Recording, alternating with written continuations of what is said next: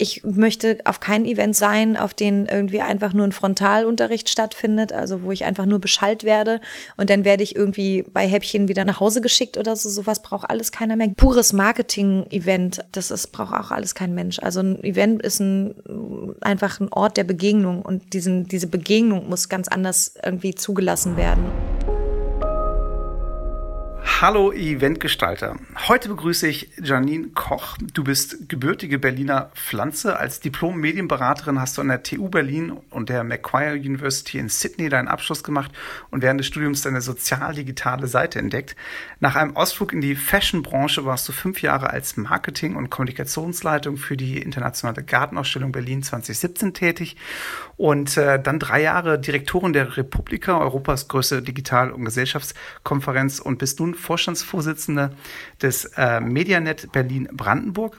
Auf Twitter schreibst du systematischer Business Coach, Wendekind, Musik, Food, Sydney, Berlin, Vipassana. Ostdeutsch erzogen, habe ich irgendwo gelesen, und Westdeutsch sozialisiert.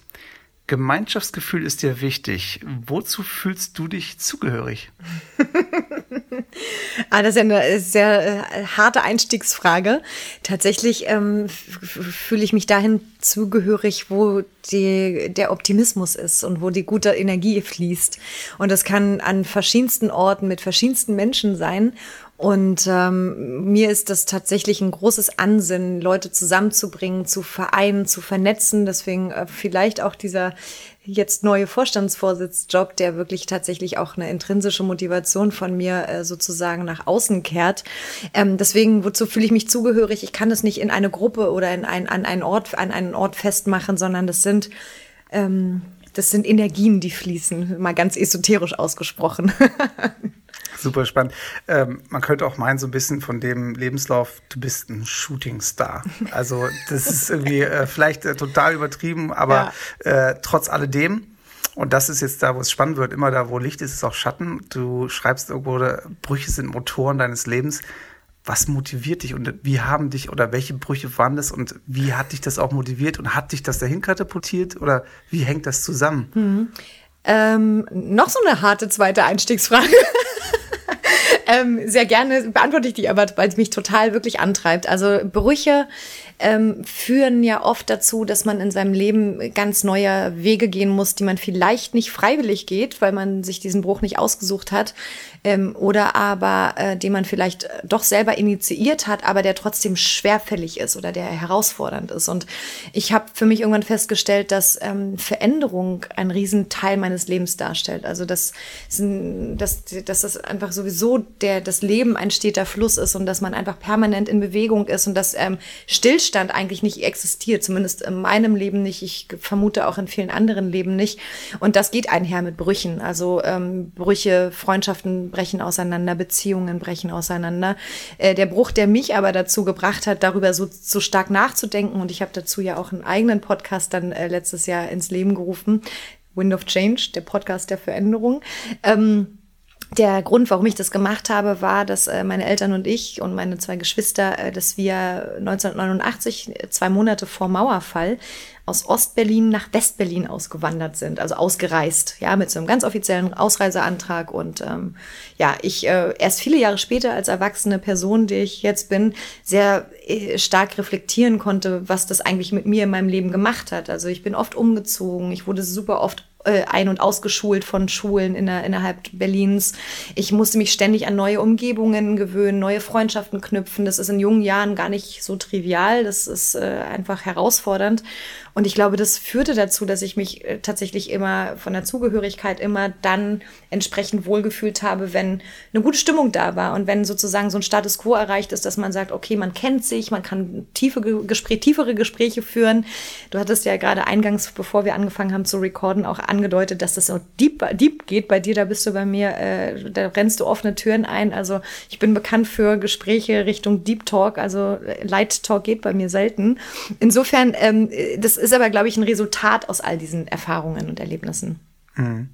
Du hast jetzt genau das ähm, Thema angesprochen, ähm, Wende, und ich finde es immer faszinierend, irgendwie als äh, Wahl-Immi, also Immigrant in Köln, äh, nach Berlin zu kommen. Ich liebe es immer, also genau drei, vier Tage und dann auch wieder rauszukommen. ist einfach zu groß und äh, ja, anderes Thema, aber ähm, gerade jetzt komme ich von ähm, einer Produktion, ich war für den BDI hier an der Eastside Wall und direkt auf diese Mauer zu gucken und zu sehen, also oder zu spüren und zu fühlen, so ich stehe hier gerade auf einem Grund, der vor ein paar Jahren noch irgendwie, das war Todeszone. Mhm. So und ähm, du klickst blickst drüber irgendwie und da war die Freiheit und also es wird, ich finde an so vielen Orten einfach so so praktisch fühlbar mhm. und ich finde es nach wie vor eine der der größten also äh, Veränderungen und wie glücklich können wir uns schätzen, dass es so ausgegangen ist. Und das ist einfach in Berlin so spürbar. Ne? Deshalb nochmal so auch da rein, Wendekind, sagst du bei Twitter. Was hat das mit dir gemacht? Also nimm uns da nochmal kurz rein, mhm. so welche Identität mhm. ziehst du dir da an oder was hat oder wie hat dich das nochmal beeinflusst oder mhm. stärker zu dem auch gemacht? Vielleicht auch in die Position jetzt zu kommen, wobei das würde ich immer gerne unterteilen zwischen Sein und Tun. Das sind ja mhm. zwei verschiedene Parts, mhm. aber also ähm, ich glaube, dieses Wendekind-Erlebnis, und das habe ich ja in dieser, dieses eine Zitat hast du angeführt, ne, äh, Ostdeutsch ähm, erzogen und Westdeutsch sozialisiert, es hat mich einfach extrem geprägt dahingehend, dass ich ähm, ähm, viel mit Unsicherheit zu tun hatte, ne? Und mir äh, in frühen Jahren oder dann vielleicht auch ein bisschen später, als ich irgendwie älter wurde, viel, viele Fragen beantworten musste, was eigentlich Herkunft ist. Also was ist Heimat, was ist, wo komme ich her, wo sind meine Wurzeln? Und ähm, da ich irgendwie zu Hause, wenn ich zu Hause war, waren da meine ostdeutschen Eltern, die irgendwie ja nun so alt waren damals wie ich jetzt, also 40. Ähm, und ähm, in der Schule waren aber die ganzen Wessis und die haben ein ganz anderes Mindset mitgebracht. Also ich bin, äh, ich habe ich war auf dem Gymnasium in Reinickendorf, auch gut situiert, die Leute dort, die da waren und so, die haben halt zum Nikolaus, haben die ähm, ein Mountainbike geschenkt bekommen, zum Nikolaus. Und ich habe in meinen Stiefel geguckt und hatte da leckere Süßigkeiten, was total cool war und fein war und ich ähm, gar nichts anderes gebraucht hätte. Aber sozusagen dieser Clash, dieser Erwartungshaltungsclash und dieser Kulturclash, der war schon ähm, prägend, also damals schon. Und ich glaube, das hat mich schon so ein bisschen dahin gebracht, dass ich gesagt habe, so, mh, okay, alles klar, dann mal gucken, was ich so im Studium mache und was mich sowieso irgendwie äh, weiterbringt als, als vielleicht ein Job, der mich auf Dauer vielleicht nicht befriedigen würde oder glücklich machen würde. Und das war halt auch viel in der Kreativwirtschaft und Digitalwirtschaft dann äh, später natürlich. Ja, genau. Also das, ähm, dieses, diese Wendekind-Erfahrung, die prägt mich bis heute. Also so, das ist, die kann man auch nicht abschütteln. Das ist in der DNA. Welche Rolle spielt Utopie in deinem Leben? Eine ganz große Rolle. Also so die Utopie ist ja das Gegenteil der Dystopie, wo man ja immer von Dunkelheit spricht und von den Worst-Case-Szenarien und Utopie ist ja die schöne, glorreiche Zukunft. Ich äh, versuche eigentlich sowohl in meinem privaten als auch in meinem beruflichen Leben immer utopistische Gedanken zu verteilen. Also äh, eine Standardfrage, die ich auch oft stelle in Teams oder auch mit Partnern in einer idealen Welt? Also wie würdest du, was würdest du dir wünschen, wenn du morgen aufwachst, dass das, ähm, äh, was müsste passieren, damit du glücklich bist und so weiter und so fort. Ähm, äh, Utopie ist für mich das Lebenselixier, würde ich sagen. Ja, also immer an das gute Glauben, an das positive Glauben und tatsächlich auch da die Energie drauf verwenden. Mhm. Schöner könnte man sich das gar nicht vorstellen, weil der Titel des Podcasts heißt ja nun mal Events im Wandel und äh, um Wandeltransformation geht es auch ähm, gerade in deiner Funktion jetzt vorherig als Direktorin der Republika warst du ja für zahlreiche nationale wie internationale Konferenzen zur gesellschaftlichen Transformation und Digitalisierung verantwortlich. Was waren so die Learnings, die du vielleicht damals schon gesammelt hast, die jetzt in der Krise dir geholfen haben, die anzuwenden und umzusetzen? Mhm dieses Wir-Gefühl, das ist auch was, was ich immer wieder mittransportiere, auch in Unternehmungen, in Unternehmen, in Partnerschaften, also in beruflichen wie in privaten, dass es darum geht, dass man einen gemeinsamen, schönen Nenner findet, der einen gemeinsam voranbringt, ohne dass man jetzt zu viele Kompromisse machen muss und sich dann sozusagen selber nicht mehr im Spiegel anblicken kann. Aber das ist was, was ich gesellschaftlich da schon erlebt habe und erfahren habe, auch in Afrika. Das war auch eine krasse Erfahrung. Da waren wir in Accra in Ghana unterwegs und da gibt's eben auch eine ganz andere Form von Zusammenhalt und Zusammenarbeit. Also in, in, in, in Accra arbeitet man mit Teams zusammen, die sagen dann, ja, morgen bringen wir die, äh, äh die Plakate und das Morgen hat aber kein Datum, ja. Also Und ich weiß noch, wie unser Eventmanager Nico äh, wirklich also am Rande des Nervenzusammenbruchs war, weil mit so einer äh, deutschen Sozialisierung, wo man sagt, das ist hier ne, Timing und Respekt und hier, da haben wir Verträge geschlossen, das äh, ist da völlig egal, weil die haben auch, die, die werden das schon bringen, aber das wird sich dann halt zeigen beim. und das war schon also cool. Und das hat auch dazu geführt, dass es eine gewisse Form von Gelassenheit plötzlich gibt. Ja, als man sagt so, man ja, na, also ne, das wird schon passieren. Und ähm, ich finde, das bringt auch eine Leichtigkeit im eigenen Denken und Handeln so mit. Das ist schon ganz prägend gewesen, ja. Ja, absolut. Ich meine, ich habe es nicht vorher verraten, aber ich bin in Brisbane geboren, in Australien Oh insofern. äh, ähm, wobei auch nur geboren und dann in Papua-Neuguinea mitten im Urwald aufgewachsen. Ähm, es gab ja dieses Dschungelkind-Buch vor ein paar Jahren. Ja. Das ist so ziemlich Ist genau die? Geschichte. Man könnte es äh, ja ziemlich analog lesen. Ähm, genau. Und deshalb, also ich verstehe sehr, was du sagst im Sinne auch mal. Ähm, und ich merke das immer, wenn man im Ausland ist, so, dass du dann auf einmal ja aufgrund des Kontrastes dein dein eigenes äh, Sein verstehst oder die Unterschiede Ja. siehst und dann einfach merkst, okay, äh, wie tick ich eigentlich? Also auch, äh, weil du diesen Kontrast siehst, krass, ich bin total so oder so gepolt. Oder andersrum, wenn man dann wiederum am Flughafenband in Deutschland zurücksteht und alle sich da drauf äh, reißen quasi irgendwie als Horror. allererst ihre Dinge dazu haben. Und einerseits und andererseits aber dann der ICE pünktlich abfährt irgendwie, ne? Und so Wahnsinn. Also ich verstehe genau, was du meinst und es ist super, super schön und hilfreich, glaube ich, diesen ähm, äh, Blick von der anderen Seite zu nehmen, wobei ich den auch innerdeutsch total spannend finde. Ich, äh, kleine andere Anekdote.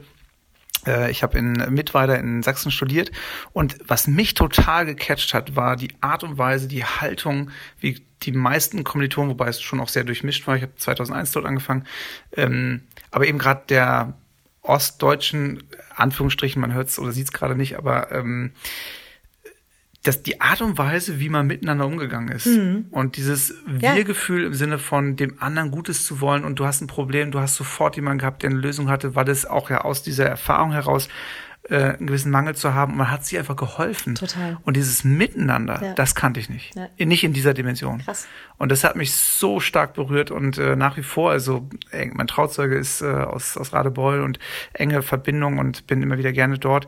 Ähm, also auch da gibt es so viel Gutes, was so nahe liegt, Ja. aber ähm, was vielleicht auch ein bisschen verkannt ist, weil manche seit Jahrzehnten schon meinen, sie müssten nicht mal den Fuß auf die andere Seite setzen und äh, also man kann ja gar nicht mehr so von äh, der einen oder anderen Seite sprechen, aber ähm, ja, äh, genau, zurück zu dem äh, Wandel und aber das ist ja und genau der Aufhänger auch für diesen Podcast in dieser dritten Staffel, nämlich einfach mal einen Schritt zurückzunehmen und zu reflektieren, was machen eigentlich gute Events aus? Und dazu ist es wichtig, erstmal den Gesprächspartner kennenzulernen, aber all diese Erfahrungen führen ja zu einer Haltung, die dann aber auch das Handeln wiederum bestimmen.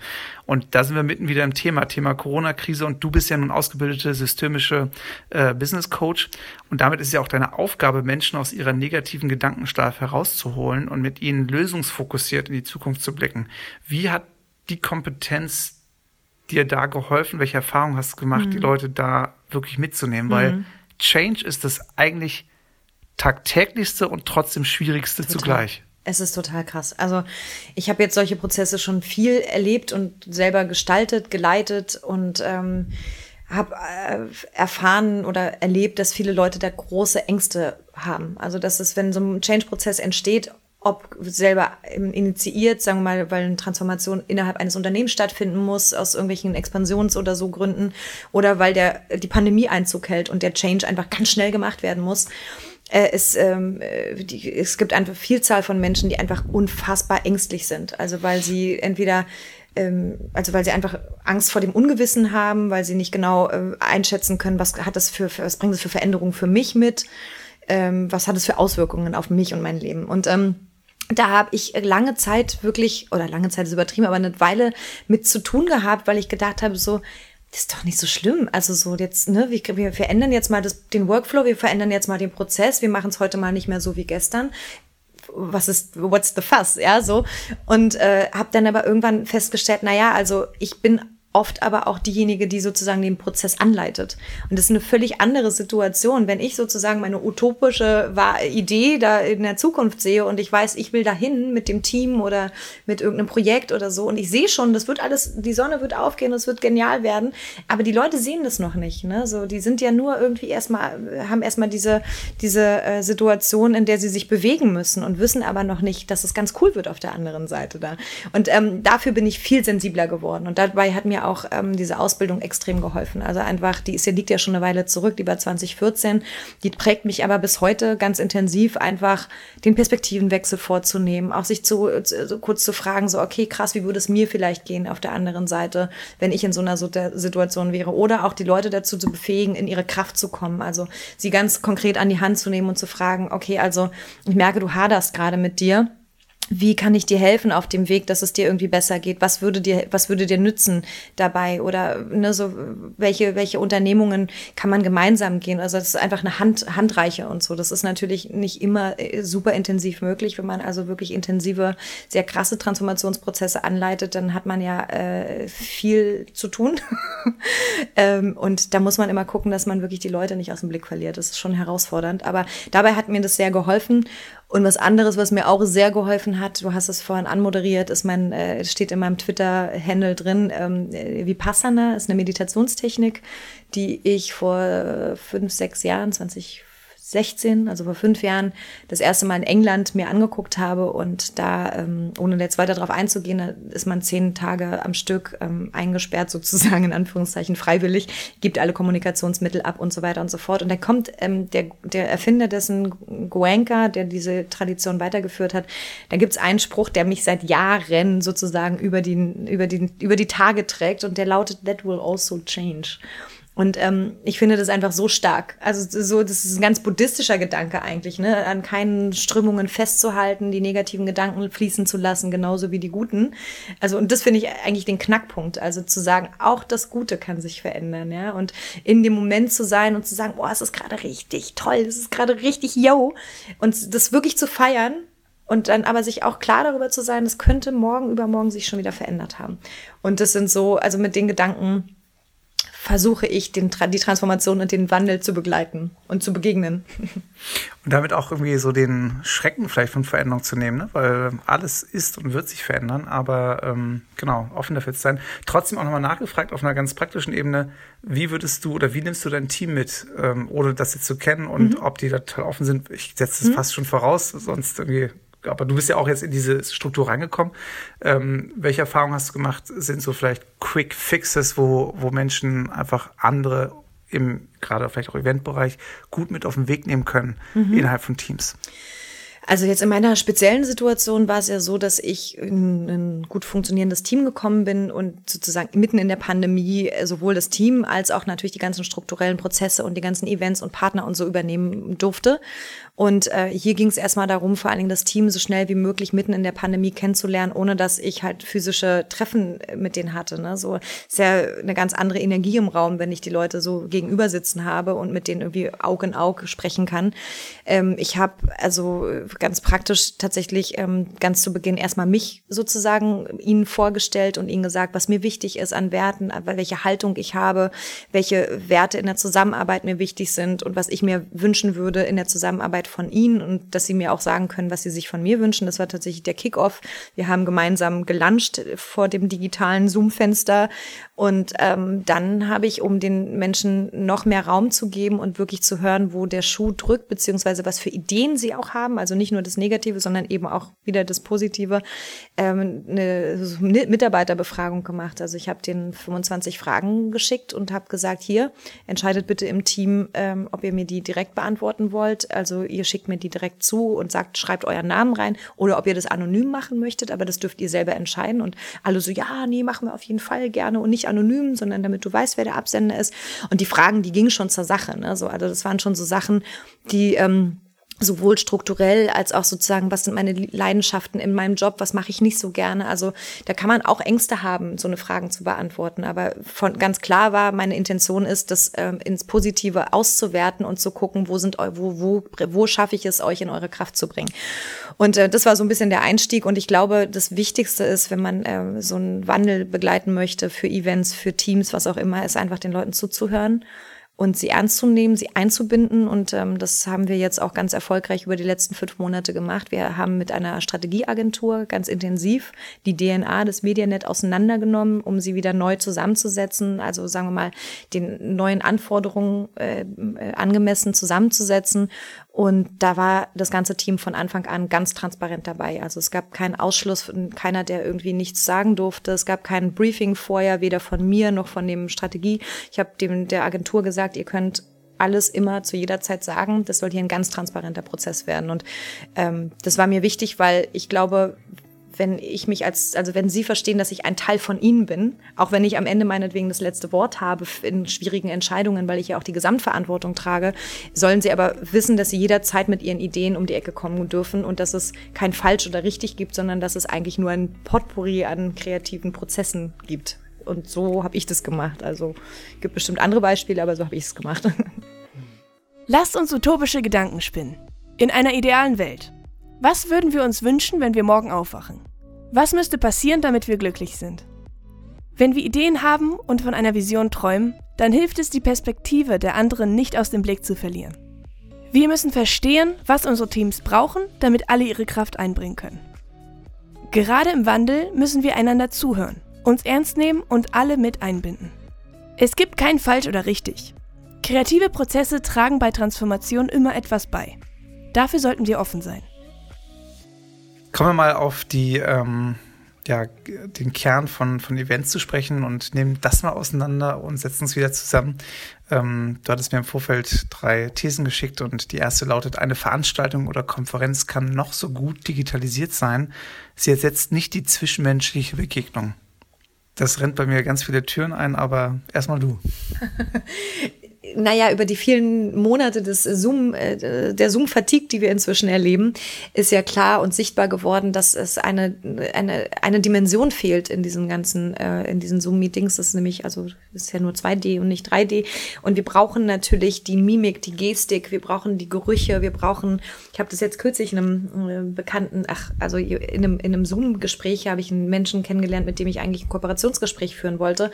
Und dem, irgendwie bin ich mit dem ins Spreche, ins, ins Straucheln gekommen gekommen im Sinne von so ein bisschen philosophisch haben wir gesprochen. Und ich sagte dann so, ja, mir fällt es schwer, bei diesen ganzen Zoom-Konferenzen Anker zu setzen, weil die alle so, ähm, so platt sind von der, von der, nicht vom Inhalt her, sondern vom, von, weil du halt immer diesen Screen vor der Nase hast und keine, keinen, keinen ganzen Körper. Und deswegen äh, damit auch einhergeht, dass ich keine Geschichte habe zu dem Anfahrtsweg zum Beispiel. Ich weiß nicht, wie ich zu dieser Location gekommen bin, weil es keinen Anfahrtsweg gibt. Es gibt kein Gespräch mit der Rezeption, es gibt keinen angebotenen Kaffee, es fehlt der Kugelschreiber, der auf den Boden fällt. Es gibt einfach keine Anker, die gesetzt werden. Und äh, das ist die erste These, die ich da gesagt habe. Sie können also alles, was man macht, digitalisiert, also sowohl in, sagen wir mal, in diesen Zoom-Konferenzen als auch eben in diesen ähm, digitalen Konferenzen, die Anker kann man nicht so gut setzen, weil es einfach diese die, die Sinne nicht angesprochen werden und ähm, das ist äh, hat sich bisher bei mir nicht aufgelöst dieses Gefühl und ich warte darauf, dass es dann irgendwann wirklich augmented reality und dann irgendwie wie bei Her, ich weiß nicht, ob du den Film kennst, dass man wirklich auch richtig was spüren kann und so. Das ist super. Wenn das kommt, dann nehme ich alles zurück und behaupte das Gegenteil, aber bis dahin dauert es vielleicht noch eine Weile. Mhm spannend ist ja eben genau jetzt das bisschen auseinanderzunehmen und zu gucken, ähm, was wiederum ist äh, für dich der, der Kern von zwischenmenschlicher Begegnung oder mhm. was ist das Attraktive daran, warum und was davon brauchen wir? Mhm. Für mich ist es die Energie im Raum. Das habe ich jetzt schon, glaube ich, drei an drei verschiedenen Stellen gesagt.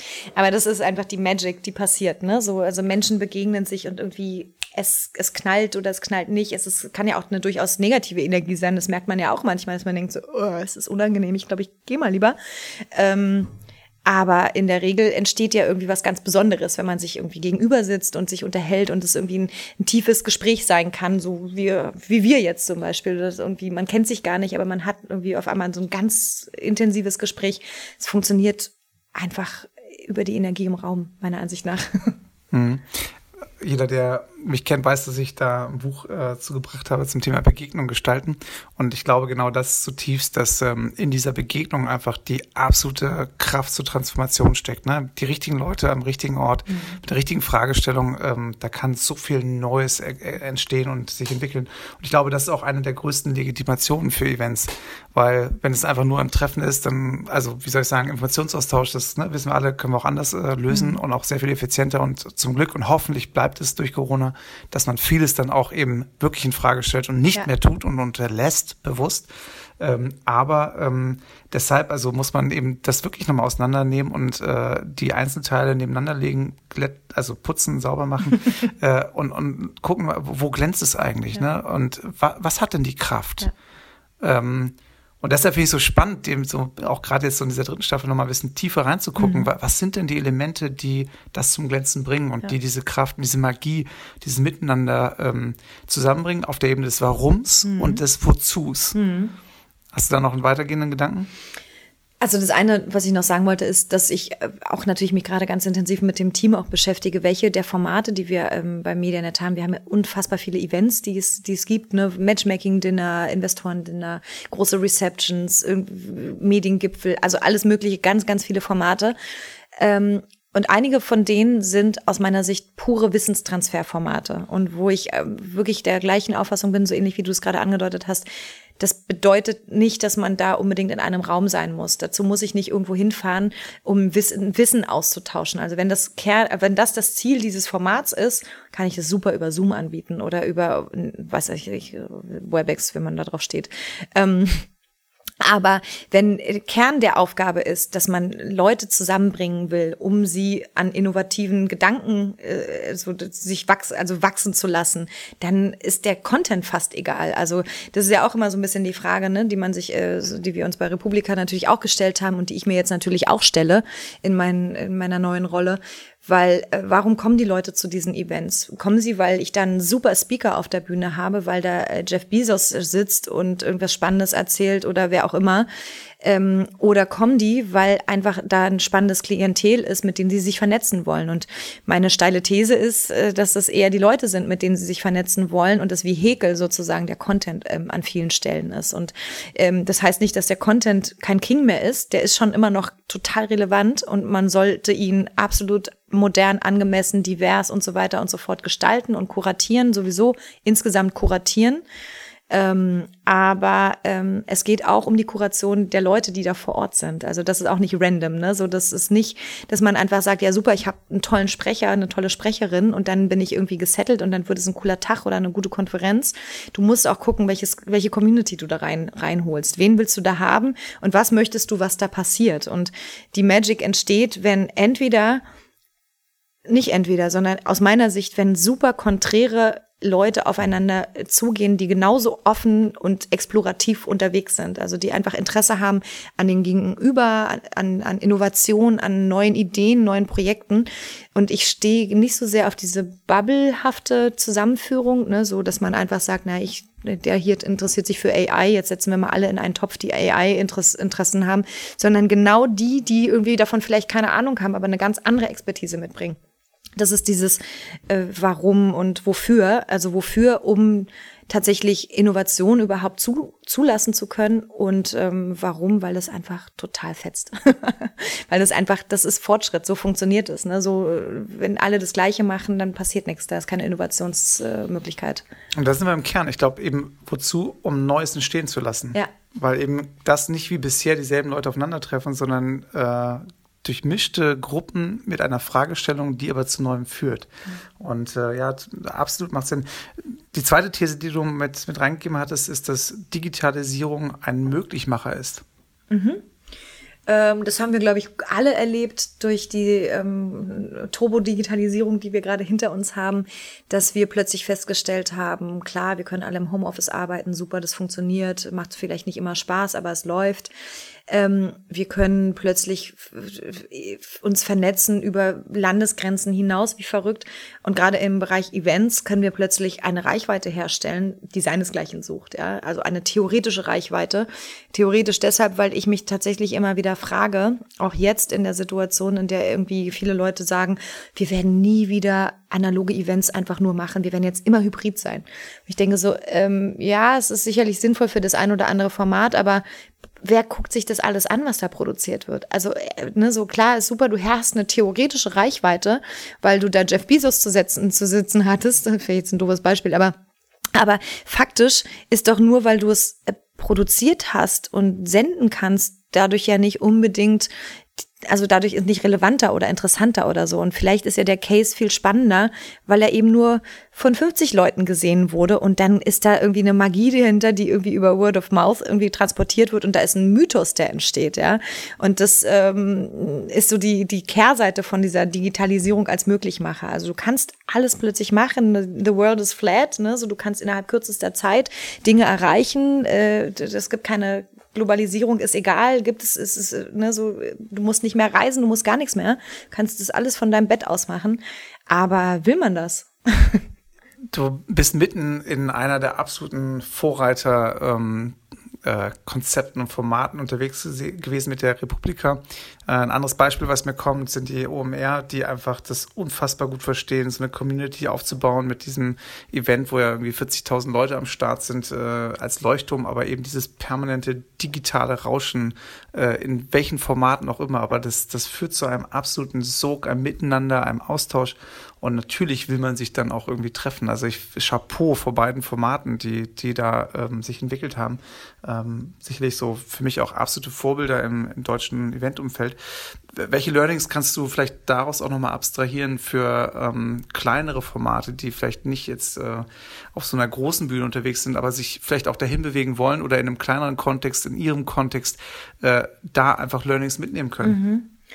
Ähm, ich glaube, ähm, da ist das Thema Community Building einfach alles. Also so, warum ist äh, eine OMR oder eine, eine Republika so erfolgreich? Natürlich, weil sie ein unfassbar gutes Programm haben, aber weil sie auch eine super gut kuratierte und gut behandelte Community haben, über Jahre gewachsen. Ne? Die sind ja, das ist, die Republika existiert ja seit 2007 und ich habe davon ja quasi in Anführungszeichen nur drei Jahre mitbekommen und derzeit sind wir internationalisiert und total gewachsen und so. Das waren sehr aufregende, ne, sehr spannende, wegweisende drei Jahre. Aber das war auch nur möglich, weil sozusagen die Base gestimmt hat und da einfach eine super intensives Community Building betrieben wurde. Man hat die immer wieder mit eingebunden, man hat ihnen zugehört, man hat ihnen Bühnen gegeben, von Anfang an ihnen Raum gegeben, ähm, ihre Geschichten zu erzählen, ihnen immer wieder zugehört und sie auch gebunden an sich. Und ähm, da kann man auf jeden Fall ähm, von lernen, weil das ist äh, sozusagen das, womit man sich äh, umgeben will. Und die sind halt auch treu, ne? Die, die gehen halt auch nicht weg, die sind einfach da. Und jedes Jahr findet die Republika statt und jedes Jahr freuen die sich wie verrückt auf dem Hof darum zu stehen und ähm, ihr Bier zu trinken. Und ähm, ich war, bevor ich da äh, Direktorin sein durfte, selber ein unglaublich langjähriges Fangirl von der Republika. Ich habe selber 2010 da als Volunteer mal gearbeitet und äh, war, glaube ich, auf allen Republikas bis auf einer, weil ich da in Australien studiert habe oder so. Also insofern, also die Treue entsteht natürlich durch irgendwie genau diese, diese, diese, diese, ja, auch sehr positive und sehr zugewandte Visualisierung und Storytelling, alles, alles, was da passiert, ist sozusagen richtig gemacht worden. Ne? Also man hat immer sehr umarmend mit allen Leuten gelebt und das ist ähm, glaube ich, kann man das auch, das kann man auch gut für kleine, äh, kleine Events genauso gestalten. Man sollte die auf jeden Fall sehr ernst nehmen, diese Community, die man sich daran zieht. Ja, und äh, das Thema Gemeinschaftsgefühl, ne? Ich glaube, jeder Mensch möchte gesehen werden. Ja. Ähm, und genau, also da sind wir echt beim Anfang dessen, wo du auch herkommst. Deshalb finde ich es so spannend, auch die Verknüpfung deiner Historie und welche Auswirkungen das wiederum auch auf dein Arbeiten so zu tun hat und wo du mitgestalten hast können. Du hast gerade auch schon das Thema Hybrid äh, schon so ein bisschen gestreift. Kommen wir vielleicht einfach zur dritten These, äh, nämlich dass Veranstaltungen der Zukunft sogenannte Hybridformate sein können. Völlig klar. Dabei ließen sich viele Vorteile kombinieren. Welche? Ähm, naja, also Hybrid, ich finde sowieso erstmal spannend, diesen Begriff Hybrid sich mal ein bisschen genauer anzuschauen, weil die meisten äh, VeranstalterInnen glauben, Hybrid ist, ich habe ein Panel, da setze ich Leute drauf, die sitzen da analog, ohne Zuschauer oder vielleicht mit zwei, drei ZuschauerInnen äh, und dann halte ich eine Kamera drauf und dann ist Hybrid. Ja, für mich ist ein hybrides Event aber eins, wo Partizipationsmöglichkeiten sind und zwar in beide Richtungen. Ja, also wo ich äh, gestalten kann, sowohl vom vom Rechner aus irgendwie durch Umfragen, durch wirklich Workshops, Dinge, die aber wiederum einen Einfluss auf das haben, was dort analog passiert. Also dass es einfach ein Two-Way-Channel ist. Das ist für mich Hybrid. Dieses äh, pure Abfilmen ist für mich Fernsehen und ähm, das wird irgendwie sozusagen immer stärker von Events äh, als solches, als, als Hybrid be bezeichnet und auch gelebt. Und ich denke mir so, nee, das können die FernsehmacherInnen viel besser als wir. Ne? Das, das haben die damals mal gelernt, da auf der Henry-Nannen-Schule. Nee, da haben sie, da haben sie gutes Schreiben, glaube ich, gelernt. Aber die haben auf jeden Fall an anderen Schulen haben sie gutes, gutes Fernsehmachen gelernt. Ähm, und das war wirklich tatsächlich auch so ein Learning aus der Zeit äh, letztes Jahr, als wir noch, als wir die erste digitale Republika veranstaltet haben. Wir haben am Ende Fernsehen gemacht. Also auf einem völlig abgefahrenen anderen Niveau und völlig durchgedreht. Also es war eine unglaubliche Erfahrung. Äh, aber wir standen äh, im TV-Studio vom Greenscreen und haben unsere Moderation aufgezeichnet, unsere Pressekonferenzen abgehalten. Es war schon irre. Und ähm, da habe ich dann aber auch gedacht, so, also jetzt später im Nachhinein, wenn ich jetzt die ganzen anderen Formate mir angucke, da müssen wir irgendwie auch wieder wegkommen. Also ja, von diesen TV-mäßigen, pseudo-hybridisierten Eventformaten. Also, weil ich kann mir, ich, ich schaffe es ja schon nicht, irgendeinen TV-Sender mir reinzuziehen und auch nicht alle Netflix-Serien oder Dokus, die ich gerne sehen wollen würde. Wer zur Hölle soll sich denn diese ganzen Hybrid-Events reinziehen? also wirklich. Du endest diesen Abschnitt, den du geschickt hattest, mit dem Satz, die gesunde Mischung macht's. Ja. Ähm, wahrscheinlich ist genau das der Schlüssel. Vielleicht deshalb aber doch nochmal einen Schritt zurück. Ähm, allgemein, was für Events braucht es denn? Weniger Events vielleicht sogar. Äh, ich, also ich, gut, ich spreche jetzt aus meiner, äh, sagen wir mal, äh, Perspektive hier in Berlin lebend, äh, wo wir uns wirklich jeden Abend äh, auf fünf Events rumschlagen könnten, wenn wir wollten. Also jetzt vielleicht in der Pandemie gerade nicht so, aber vor der Pandemie war das schon echt abgefahren. Also da musste man schon äh, sich immer stark orientieren. Okay, da gehe ich jetzt hin, da lieber nicht. Ach, hier war ich schon ganz lange nicht mehr, dann ist der vielleicht mal sauer oder so. Also das ist schon heftig. Ähm, tatsächlich, glaube ich, können wir uns versuchen zu reduzieren, also ernsthaft, weil äh, man einfach sich fragen muss, ist dieses Event wirklich notwendig und wenn ja, warum, für welchen Zweck und für welche Zielgruppe, wem bringt es was, also so, wem tue ich jetzt was Gutes mit dieser Veranstaltung? Ähm, und wie war die Frage nochmal? Nee, was für Events es braucht. Was es für Events braucht, genau. Ich glaube, es braucht vor allen Dingen Events, die Raum für, äh, für Gemeinschaft lassen und für Vernetzung lassen. Ich möchte auf keinen Events äh, sein, auf denen irgendwie einfach nur ein Frontalunterricht stattfindet, also wo ich einfach nur beschallt werde und dann werde ich irgendwie bei Häppchen wieder nach, nach Hause geschickt oder so. Sowas braucht alles keiner mehr. Gibt es aber noch zur Genüge, also ist einfach noch Realität.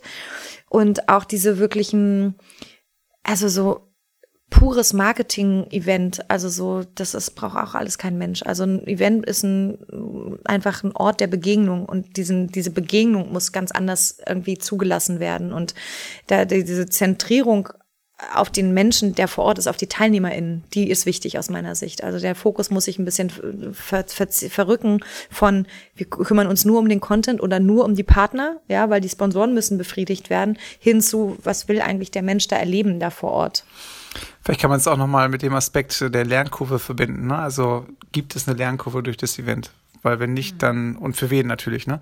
Aber wenn nicht, dann ist es vielleicht tatsächlich relevant. Dann ist es vielleicht, also andersrum, es gibt die Frage der Ziele, also wenn es sehen, gesehen werden, überhaupt die Menschen mal miteinander verbinden, völlig klar. Aber wenn es keine Lernkurve gibt, wenn sich nicht Neues dadurch entwickeln lässt, dann könnte es ein Indiz sein, dass mhm. es vielleicht mehr ums Ego oder was auch immer geht, aber vielleicht auch eben den Aufwand, die äh, Energie mhm. äh, nicht rechtfertigt, das zu tun. Ne? Mhm. Ähm, vielleicht anders gefragt, welche Vision ähm, dessen hättest du? Wie sieht das bessere Normal im Eventzirkus für dich aus? Das bessere Normal im Eventzirkus. Also auf jeden Fall, wie gesagt, irgendwie gerne weniger ähm, und fokussierter und irgendwie näher am, am Teilnehmer dran. Ich glaube, das wiederholt sich so ein bisschen von dem, was ich vorher schon gesagt habe. Und die Lernkurve, der Begriff hat mich gerade so ein bisschen stutzig gemacht, weil ich so gerade so dachte, so, na, es geht ja hier nicht um Wissenstransfer, aber das meintest du gar nicht mit der Lernkurve, sondern du meintest ähm, offensichtlich tatsächlich auch die, die Möglichkeit des Erschaffen von neuen die, im Kern die, die, Frage der Transformation. Ja. Also, weil wenn, wenn das nichts bewirkt, also wenn nach oder durch das Event nichts anders ist, als es davor ist, mhm. da gibt es keinen Change. Mhm. Und dann wiederum findet es zwar statt, aber hat es sich gelohnt? Ja, die Frage ist natürlich, also wir gucken du vielleicht genauso wie ich eher auf die äh, durch die Brille ähm, Change ist irgendwie was Gutes, aber es gibt auch Leute, die wollen einfach nur entertained werden. Die wollen nicht auf ein Event gehen, weil sie dann äh, danach sich anders fühlen wollen als vorher, sondern die wollen einfach nur äh, ein Popcorn-Event haben, ja, wo sie hingehen und ähm, äh, entertained werden, irgendwie was Schönes sehen, nette Menschen, ein bisschen Plausch, hier ein Glas Prosecco und dann ist fein. Das ist für viele auch ein Reason why, ja, also und das darf man, ich glaube, das darf man sozusagen aus der eigenen Perspektive auch nicht vergessen, dass ähm, wir sagen, okay, mit unserem Anspruch, weil wir da irgendwie Freaks sind an der Stelle, äh, muss sich irgendwie immer was bewegen. Ich finde das, das finde ich auch toll. Das ist für mich irgendwie auch das Spannendste, was passieren kann. Aber das ist nicht, glaube ich, gültig für alle Leute, die ähm, auf Veranstaltungen gehen. Digitalisierung bietet uns viele Möglichkeiten. Doch das Erleben mit allen Sinnen und die Verknüpfung eines Events mit der Geschichte darum herum kann sie nicht ersetzen. Geht es uns um Wissenstransfer?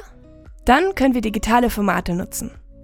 Geht es uns um Vernetzung, Ideenaustausch und Erleben? Dann sollten wir nicht rein digital bleiben. Digitale Reichweite ist nicht immer ein Vorteil. Wir können auch aus dem Analogen etwas Besonderes machen, gerade weil nicht jeder teilnehmen kann. Die Vorbilder digitaler Formate haben eins gemeinsam. Eine gut gepflegte und wertgeschätzte Community. Bevor wir unsere Events durchführen, sollten wir uns darüber klar werden, ob es sie wirklich braucht. Wem nutzen sie und warum? Wem tun wir etwas Gutes mit der Veranstaltung? Es gäbe so viel mehr zu fragen. Ich hatte mir unter anderem auch diesen, da habe natürlich viele andere Podcasts auch von dir nochmal gehört.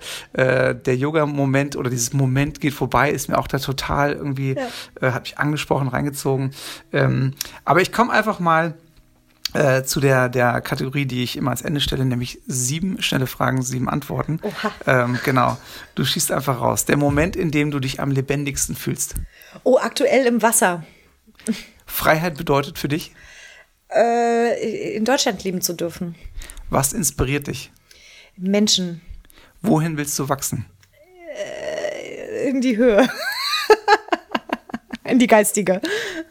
Welche Organisation willst du noch mal vorstehen? Ach du Scheiße. Oh. Meine eigenen, die ich vielleicht in 100 Jahren mal gründe. Ja, Prost Mahlzeit 100. Wow. Dein eindrücklichster Moment? Boah, weiß ich gerade nicht.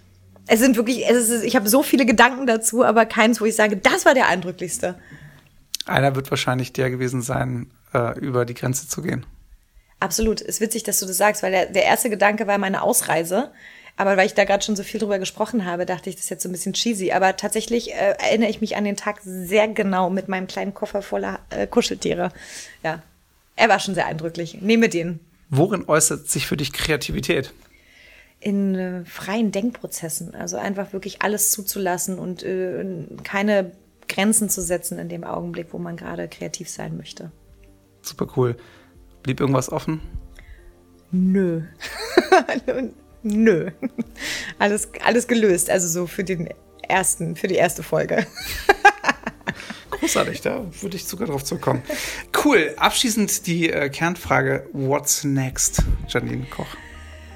Ich bin ja ein großer, äh, große Verfechterin von, äh, habe ich ja schon gesagt, so Verknüpfung von Dingen, die vielleicht nicht so augenscheinlich zusammen zu, noch nicht zusammengehören.